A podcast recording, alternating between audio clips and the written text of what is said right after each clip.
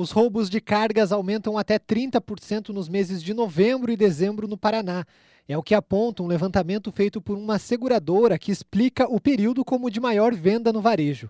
Para o head de transportes da empresa, Ivor Moreno, os produtos são desviados principalmente em época de Black Friday. É um evento que nós brasileiros estamos acostumados a lidar com ele, mas nessa época do ano eh, ele se intensifica. A gente, é, observando números do, do, último ano, a gente observou um aumento é, em torno de 30% é, na, na, nos valores indenizados de, de seguro devido ao roubos, aos roubos de carga nesse período, especificamente de Black Friday, né? E isso se deve não só pelo aumento do volume, que, que é tradicional, né? As empresas é, hoje Black Friday talvez é o principal é, mo movimento de venda do comércio é, e logo em seguida vem o Natal, então as lojas elas abastecem é, as suas prateleiras e também se intensificando a venda via, é, via a venda online, então os clientes também compram muito mais nesse período. É, com isso, a, a, movimentação de carga naturalmente é, se intensifica, é, e com essa intensificação da movimentação de carga, é, os varejistas, é, os empresários, eles precisam dar vazão para as mercadorias, entregar as cargas.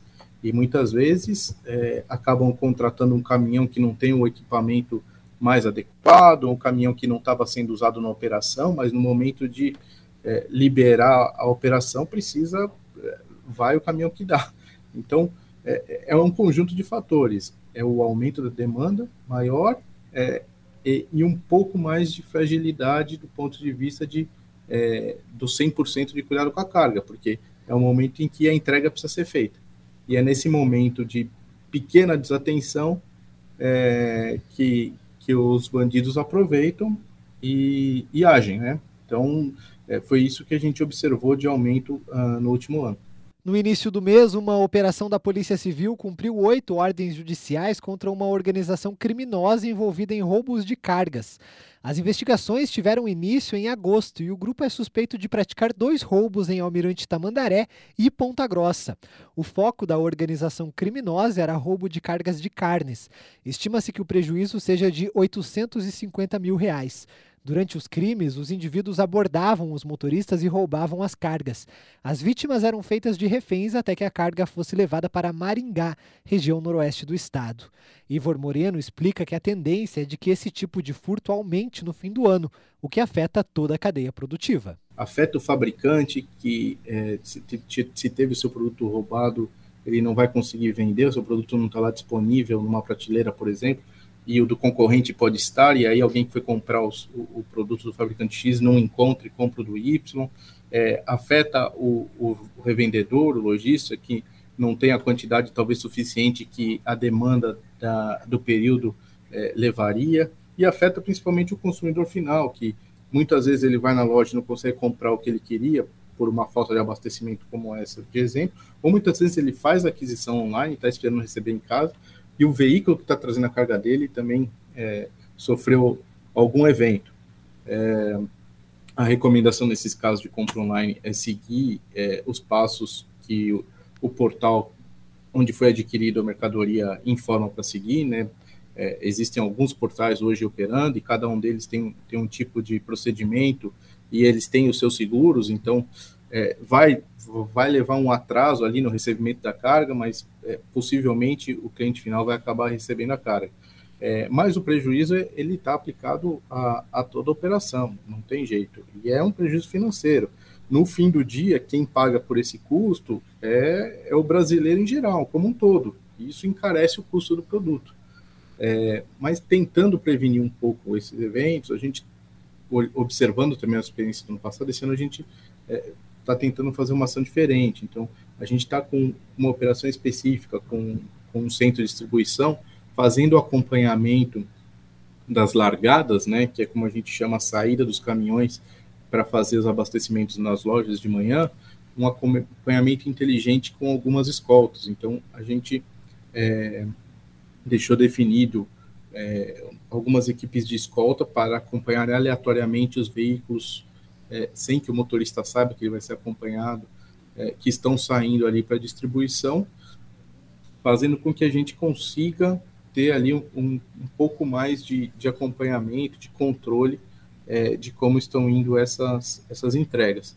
Essa é uma operação nova que a gente desenvolveu, colocou em, em implantação no finalzinho de outubro, na, na, última semana de outubro desse ano, é, e, e, a gente está colhendo dados, gerando é, é, as informações para saber se de fato isso no, nos trouxe no fim do período né, um resultado melhor.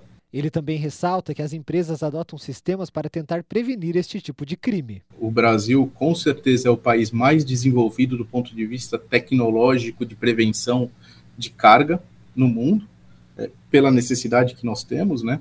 Então, depende muito de cada empresa, mas tem empresa, por exemplo, que vai sair é, para uma distribuição, abastecimento de cinco lojas, tem a rota de passar por cinco lojas durante o dia, é, existem controles que a porta do, do veículo, o baú só abre na latitude e longitude de cada loja, ele não consegue abrir é, em outros locais.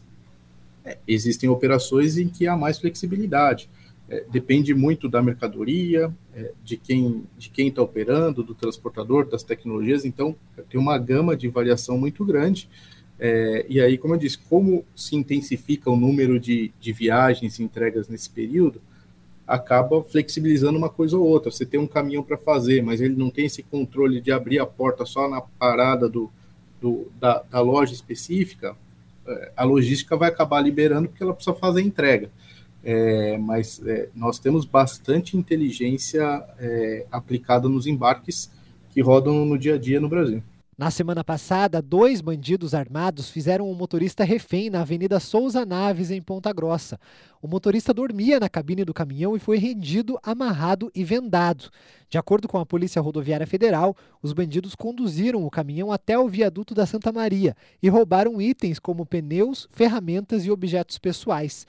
Já de manhã, eles obrigaram o motorista a dirigir sentido Curitiba com o objetivo de roubar a carga que era de farelos de soja. O roubo só não aconteceu porque o caminhão atolou em um canteiro e os bandidos abandonaram o veículo e o motorista. Ivor Moreno recomenda que os motoristas fiquem atentos a atividades fora do comum nas estradas.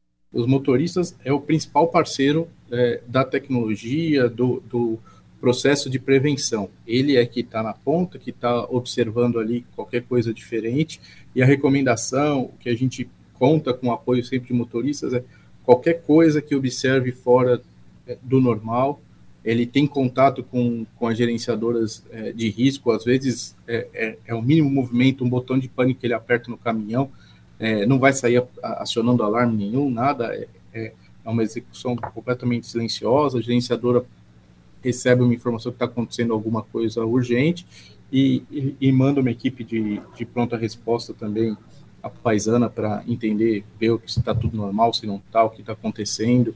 É, mas o motorista é a peça fundamental é, que a gente comenta e, e, pede sempre esse apoio deles para nos ajudar, nos auxiliar é, no combate. O consumidor tem o direito de receber o produto mesmo que ele seja desviado em um roubo de carga. A recomendação é de que entre em contato com a empresa vendedora para ter informações em caso de atraso da mercadoria.